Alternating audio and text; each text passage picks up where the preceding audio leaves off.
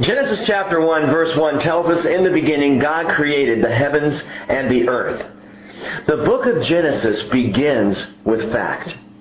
It begins with fact. No questions, no debate. God doesn't come out and say, in the beginning I created it and, and let me prove it to you. It simply says clearly in the Bible what God did. That God existed. It begins with fact. But what fascinates me is the way Genesis begins to shift and change as it goes through the narrative.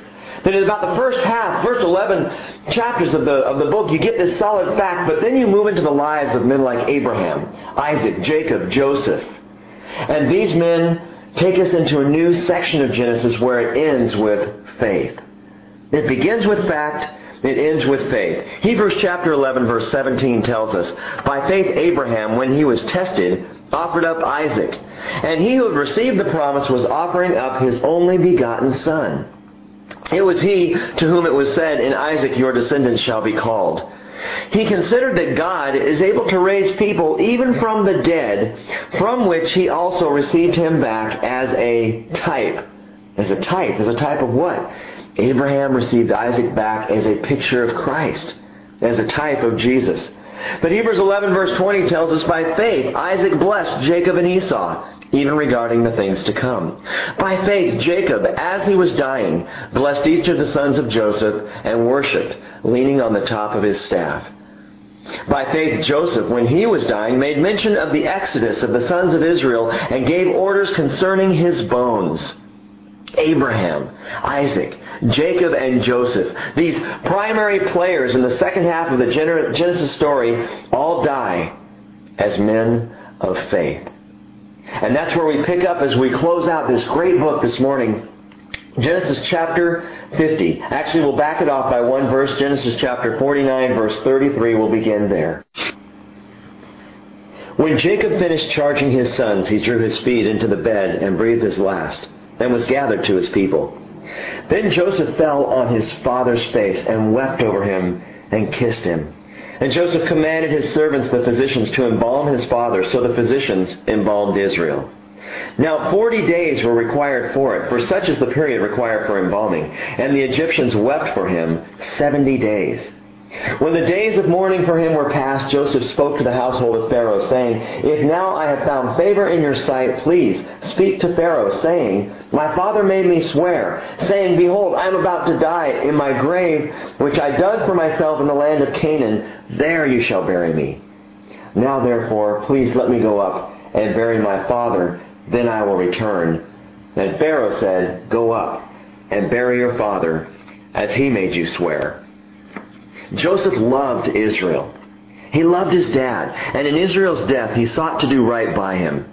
So first, he had his father embalmed in the customary manner of the Egyptians. And you know what's funny to me? We, we've talked about many times in the past how we think that we're so advanced, we're so technologically sound, that, that we've moved so far along that we've evolved. And yet what's interesting is we can't even figure out how to embalm somebody the way the Egyptians did that men of the past, men of old, knew how to do things that even now we don't know how to do, reveals to us something, I believe, of our arrogance. But I want you to notice something here about Joseph. Not just in the embalming, which normally took at least a month to do, but I want you to notice something about Joseph's faithfulness, his faith, as we come to this perfect ending of the chapter of chapter 50 of Genesis. I want you to notice Joseph's faithfulness. His faithfulness, number one, to Israel's stipulation. Verse 5, he says again, My father made me swear, saying, I'm about to die. In my grave, which I dug for myself in the land of Canaan, there, there you shall bury me. Jacob said, I don't want to be buried here in Egypt. Don't leave me in Egypt. Bury me in the land of my fathers. But understand this. Joseph's faithfulness is much more than just respect for an old man's dying wishes. It was truly an act of faith on Joseph's part. How so? Why is that?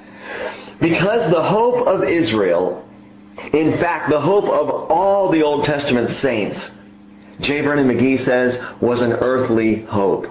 It was an earthly hope. The land was theirs. It belonged to them, it had been given to them by God. Genesis chapter 17 verse 8, God said to Abraham, I will give to you and to your descendants after you the land of your sojournings, all the land of Canaan, for an everlasting possession, and I will be their God. God said to Abraham, I will give you all the land of Canaan. Now, what use does a dead man have with land? Except that Abraham knew something, believed something. Jacob knew that Egypt would never be his home. Joseph understood Egypt would never be home for Israel, neither the man nor the people.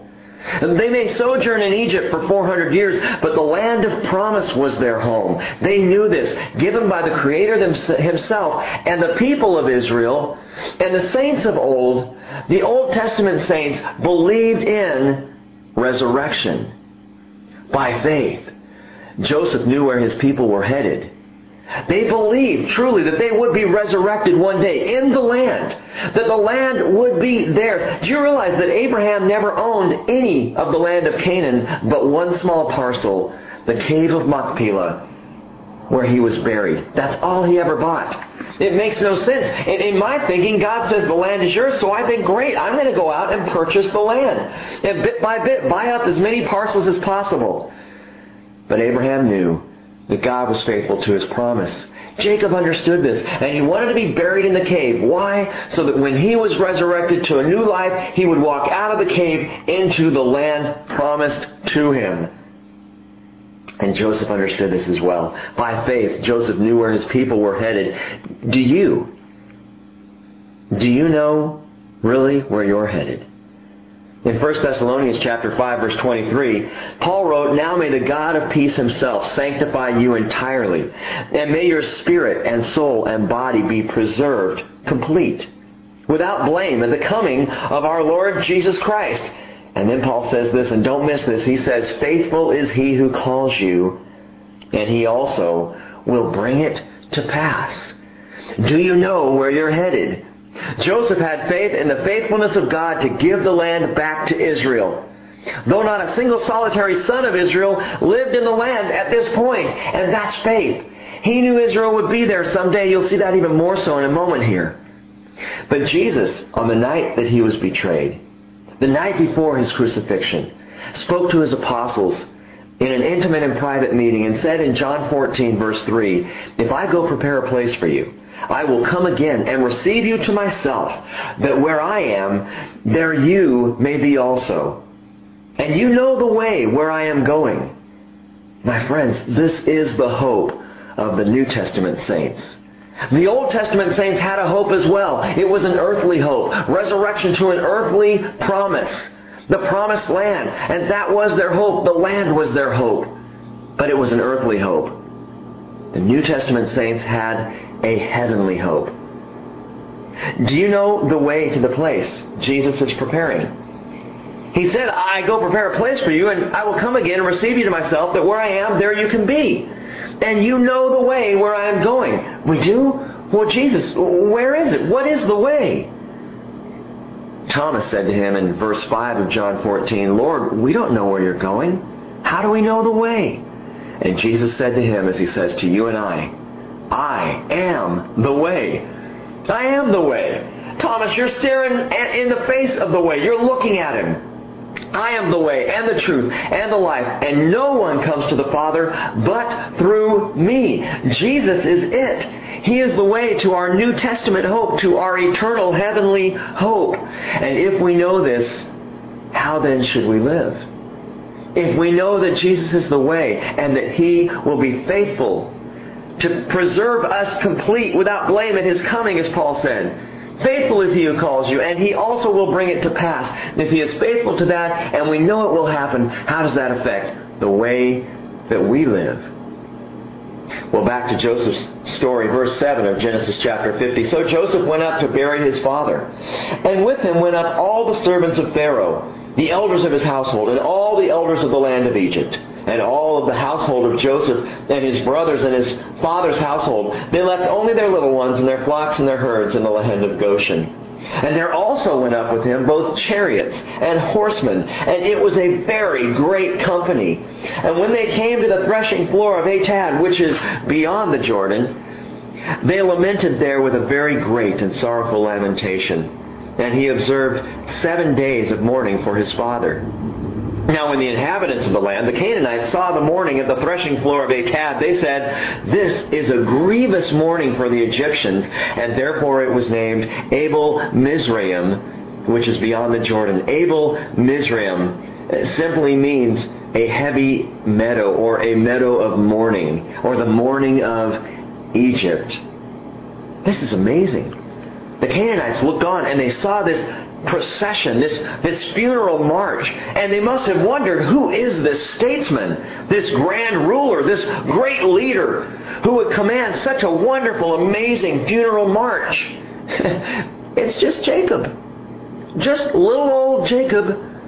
Remember the same Jacob who came before Pharaoh and blessed him in Genesis 48. This same little Jacob who is a nobody in the land of Egypt, what was his greatness? None. He was a little old shepherd.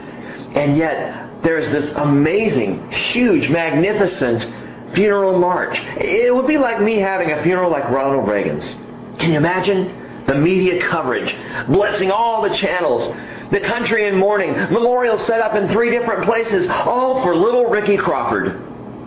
Everybody shows up to be at the funeral for this great man that nobody really knows. But that's what happens with Jacob. And the second thing you might want to note, if you're jotting down notes, J- Joseph is faithful in Israel's procession. Joseph was faithful to Israel's stipulation, but now he is faithful in Israel's procession. And we need to see this, understand, don't miss this. Jacob's importance to the Egyptians was only because of his relationship to Joseph. It was Joseph's sorrow they mourned, and Jacob was great only because Joseph was great. Now, who is Joseph a type of in the Old Testament? We talked about this, that Joseph, there are amazing pictures in the life of Joseph that parallel, that preview the life of Jesus.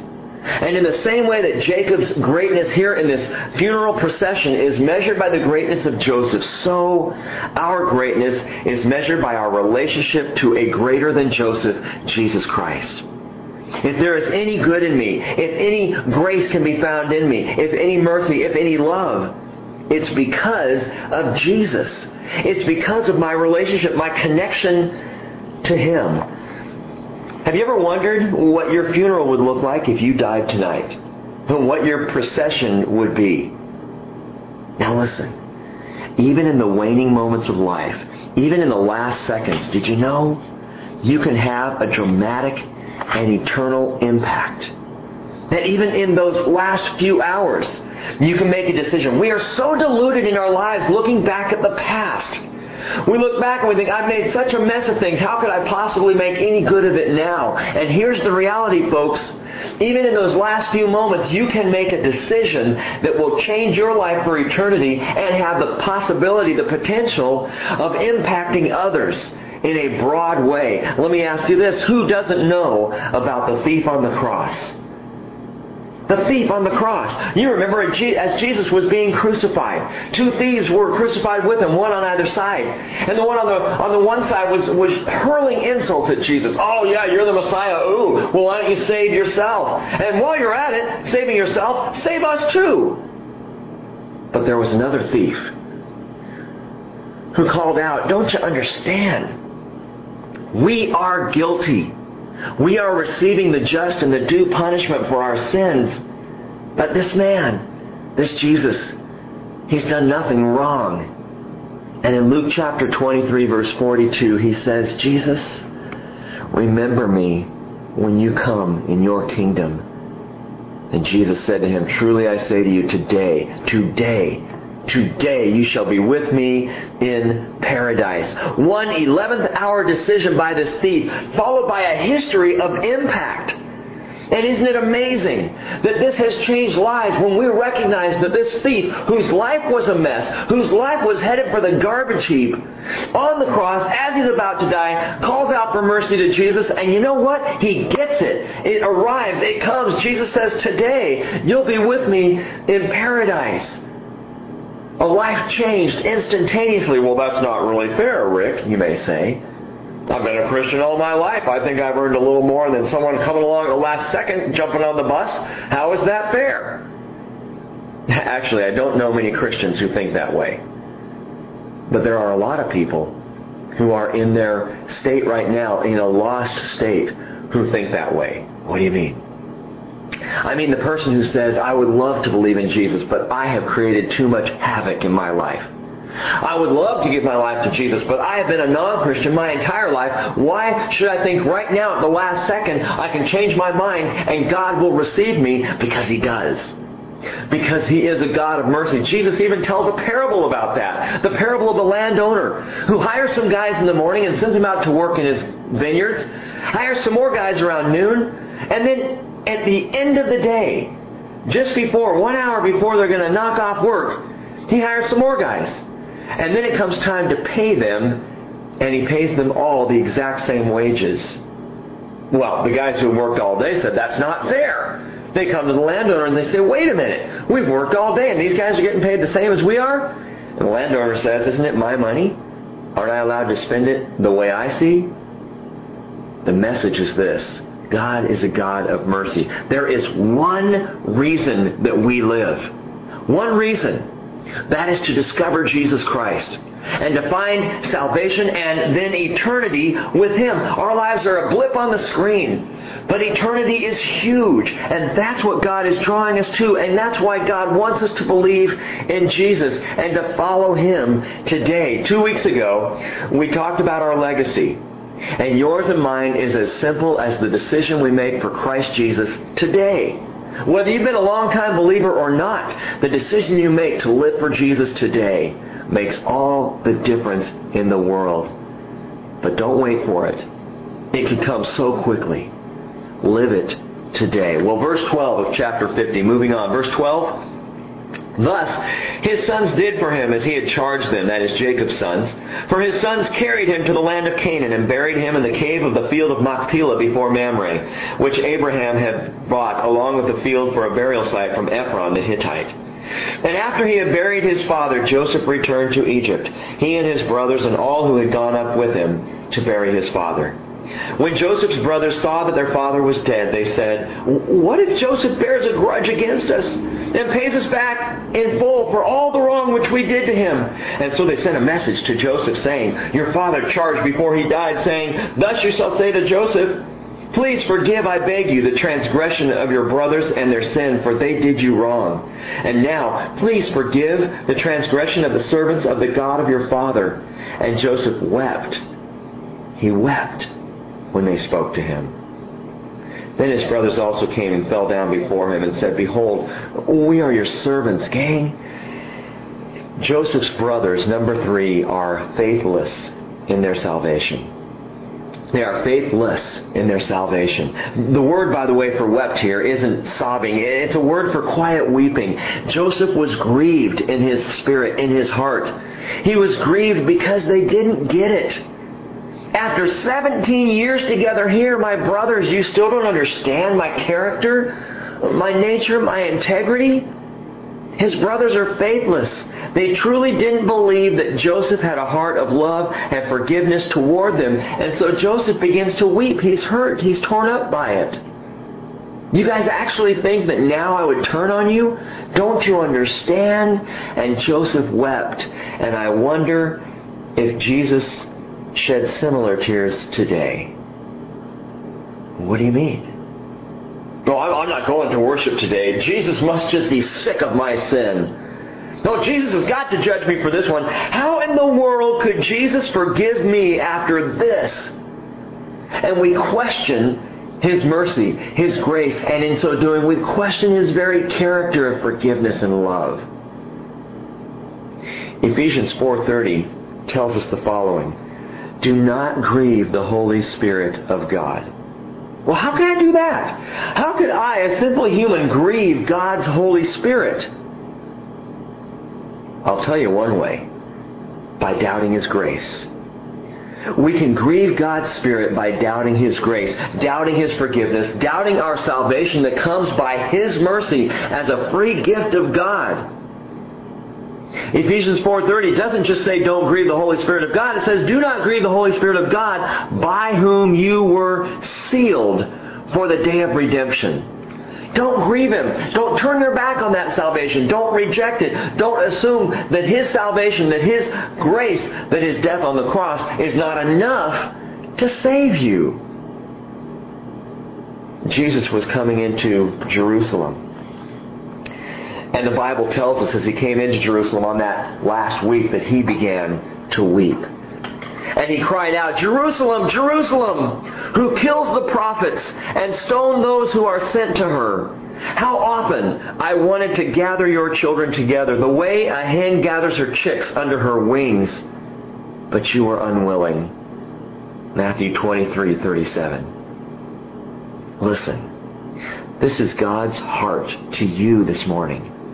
No matter what you've done or where you've been, Jesus has washed away that sin. He, he wants right now to gather you and I under His wings. Which is why Paul could write in Romans 8:38, "For I am convinced that neither death, nor life, nor angels, nor principalities, nor things present, nor things to come, nor powers, nor height, nor depth, nor any other created thing will be able to separate us from the love of God which is in Christ Jesus our Lord." Well, how does Joseph respond to his brothers' faithlessness, their lack of faith? Number four, jot this down. Joseph is faithful to his position in the mission. He's faithful to his position in the mission. Verse 18.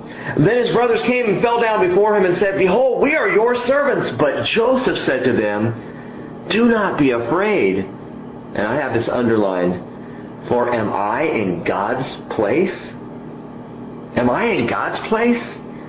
As for you, you meant evil against me, but God meant it for good, in order to bring about this present result, to preserve many people alive. So therefore, Joseph says, do not be afraid. I will provide for you and your little ones. So he comforted them and spoke kindly to them. Wow! What a brother. What great love. What incredible forgiveness. Joseph knows his position with respect to the mission. That is God's mission. He understands, man, I'm simply a tool in the toolbox of the master craftsman. Joseph is keenly and clearly aware of God's mercy and grace. He says, listen, what you meant for evil for me, God meant it for good.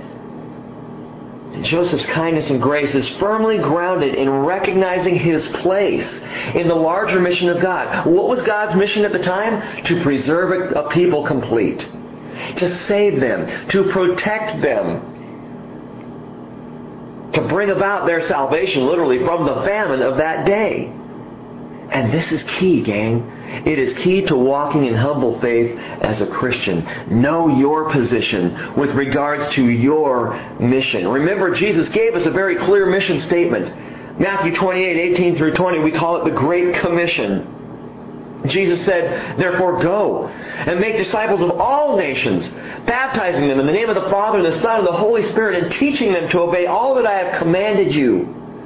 And lo, I am with you always to the end of the age. See, Jesus is clearly saying you've got a mission. Walk that mission. Live that mission. But gang, know your position in the mission.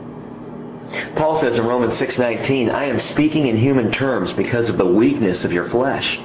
For just as you presented your members as slaves to impurity and to lawlessness, resulting in further lawlessness, so now present your members as slaves to righteousness, resulting in sanctification.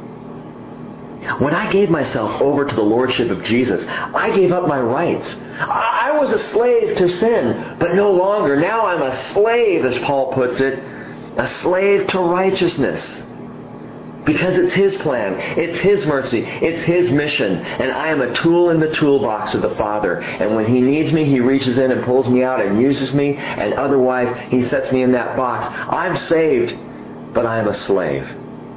Know your position with regards to your mission. Well, verse 22 of Genesis chapter 50. Now Joseph stayed in Egypt, he and his father's household, and Joseph lived 110 years. And Joseph saw the third generation of Ephraim's sons, and also the sons of Machir, the son of Manasseh. They were born on Joseph's knees. Grandparents especially, you ought to underline that phrase, born on Joseph's knees. Now, it's not meaning to be gross. It's not like he was there when the kids were born and, you know, right down there on his knees. That's not what it's talking about. They were raised on the knees of Joseph. He brings them up on his knees. This is a granddad who is involved with his grandkids. You see, Joseph gets up in years and he's no longer governing a nation. Now he's growing grandchildren. He doesn't have the weight of Egypt on his shoulders. He has the weight of his grandkids on his lap. He brings them up on his knees. This is a granddad who's involved with his grandkids. And grandparents, let me ask you, are you raising your grandkids on your knees? On your knees. Are you bringing them up on your knees? Well, my grandkids live in another state, Rick. Yeah, but are you raising them on your knees? Are you praying for them? Are you bringing them up to your Heavenly Father on your knees? I can promise you this, Joseph's grandkids didn't care about the greatness of his story, his political prowess, or his public life. They just knew their granddad loved them as they were raised on his knees. And grandparents, you have an opportunity for ministry unlike any other time in your life. Raise your grandkids on your knees. Parents, raise your children on your knees. Pray for them constantly. It is the best and most powerful thing you can do in their lives. Well, as we close out, verse 24 tells us that Joseph said to his brothers, I am about to die. But God will surely take care of you and bring you up from this land to the land which he promised on oath to Abraham, to Isaac, and to Jacob. And then Joseph made the sons of Israel swear, saying, God will surely take care of you, that is, visit you. God will surely visit you, and you shall carry my bones up from here. Number five in our list, Joseph is faithful Oh, I'm sorry, I skipped that. Number five was Joseph is faithful to the next generation. That was talking about his grandchildren and raising them up on his knees. He's faithful to the next generation. Number six in our list, Joseph is faithful to a great proclamation. He's faithful to a great proclamation. All the other great Egyptian leaders built monuments and sphinxes and pyramids to their glory, but not Joseph. His bones his burial would proclaim something far more wonderful. You know the story. 400 more years will pass, and another great leader will emerge on the scene for God's people. A leader who will bring the people out of Egypt and back into the land of promise. A man by the name of Moses. Moses. And Exodus 13 verse 19 tells us that Moses took the bones of Joseph with him. For he had made the sons of Israel solemnly swear, saying, God will surely take care of you, and you shall carry my bones from here with you. Moses took Joseph's bones with him. Moses did. Hey, you guys take care of the flocks and the herds and the sheep and all the stuff and the carts. Make sure I have Joseph's bones. I will take them with me. Why? Because Joseph's bones were more than the residue of an old saint's life. They were a memorial, a proclamation of Israel's homecoming. His bones stood out as a promise. You shall carry my bones up from here, Joseph said. And they did. And as the children of Israel would be drawn out of Egypt in that tremendous, amazing exodus that we're going to study next, as that event happened, Joseph's bones were carried as well. And this symbol for 350 to 400 years for the people of Israel trapped there, slaved in bondage in Egypt. The bones of Joseph were a promise, a proclamation that they would go up to the land. And we have a very similar promise, a greater proclamation And Jesus said, This is my body broken for you. This is my blood of the covenant poured out for you. And we fellowship in communion every Sunday morning as a proclamation of our homecoming. Jesus said, do this in remembrance of me. And as we do, Paul says, we proclaim his return to the land. 1 Corinthians 11:26 Paul said for as often as you eat this bread and drink the cup you proclaim the Lord's death until he comes. Proclamation. Joseph bones, his bones were a promise of return. And in the same way as we take communion each week, it's a promise of return, a proclamation of homecoming on a day not too far away. Well, let's finish verse 26 of Genesis 50. And Joseph died at the age of 110 years, and he was embalmed and placed in a coffin in Egypt. And so quietly ends the book of Genesis. Now you might say, wait, that's anticlimactic. Where's the last hurrah? And I say, this is the perfect ending of this book. You see, the story begins with creation. It ends with a coffin. It started out with glory. It ends with a grave. It opens with the living God. It ends with a dead man. And that's the message of Genesis. That's the picture. That's what God wants us to understand, needs us to see. God brought it, man blew it. God lays it all out, the wonders and glories of His creation, everything that man could possibly need. And we messed it up. And that's the Holy Spirit's commentary on mankind. Genesis chapter 2 verse 17, God said, In the day that you eat from it, that is the tree of the knowledge of good and evil, the day that you eat from it, you shall surely die. When you rebel against me, God says, when you sin, when you violate my one law, and it was just one law. Adam and Eve didn't have a bunch of laws to follow. They just had one. It wasn't like you can't go through the stop sign. And, it wasn't like you can't steal this, you can't do that, or you can't do this. It was one law. You cannot eat of the fruit of this tree. That's it. Everything else is yours to enjoy. But don't violate this one law. And they did. Of course, Satan countered God's promise. God said, In the day you, you eat of it, you shall surely die. If you sin, you will die. And Satan says, counters with the greatest self-deception deception of history in Genesis 3 verse 4, surely you will not die. Surely you will not die. Satan got it wrong. He didn't even get Eve's name right. He called her Shirley. it should have been Eve. You will not die. But even then, he's wrong. Because sin guarantees death. The message of Genesis, the clarion call of history itself is obvious. Paul says, Romans 6.23, the wages of sin is death. But, but Joseph, Joseph here, he dies. He was such a great man, such a stellar example of faithfulness and godliness. How then could he die? When you read the story of Joseph, you understand that like Daniel, here is one man in the Bible for whom we can find no recorded sin. Now I know, I'm sure, I'm positive that Joseph sinned, but we don't see it listed in Scripture.